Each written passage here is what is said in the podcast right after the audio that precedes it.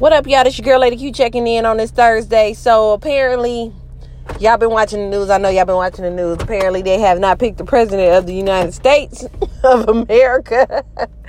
From what I'm seeing, Biden is pretty damn close, like close. And they just might as well just go ahead and pick the motherfucker. I mean, just pick them. Shit.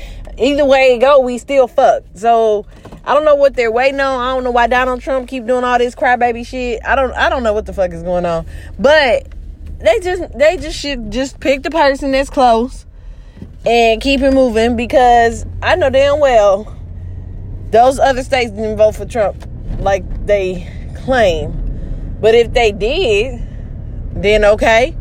But I don't know if he got a chance to come up or not. I don't know. I think all the shit's rigged, if you ask me.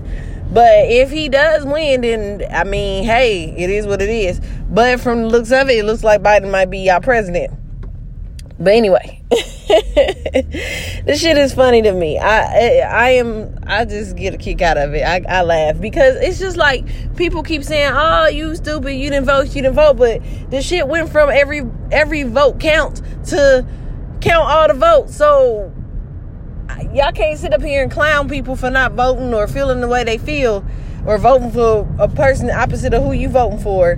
When all this shit is rigged, it's clear as day. I mean, they're tampering with the numbers. That's how I feel. That's how I'm always gonna feel. So, does your vote really count? I mean, for real. That's how I'm looking at it. I always felt they was tampering with the numbers from jump. Like even with past elections, you know. And this is not the first time in history this shit has happened. George Bush did it with Gore, and it's just things that I see. That I be like, yeah, okay, this is straight bullshit, you know? So we'll see what happens. Donald Trump has said the batteries wasn't working when he was president. He had to get some more batteries and try again. Y'all gonna have to wait. He need a couple more days to be president, to feel like he's doing something, you know? That's how certain people think. But it is what it is. Hopefully whatever happens, things go better. Get better, I'm sorry.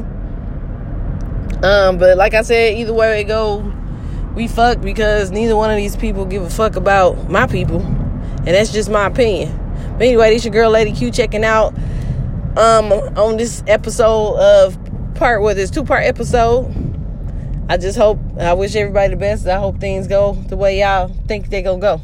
But anyway, I'm out. Peace.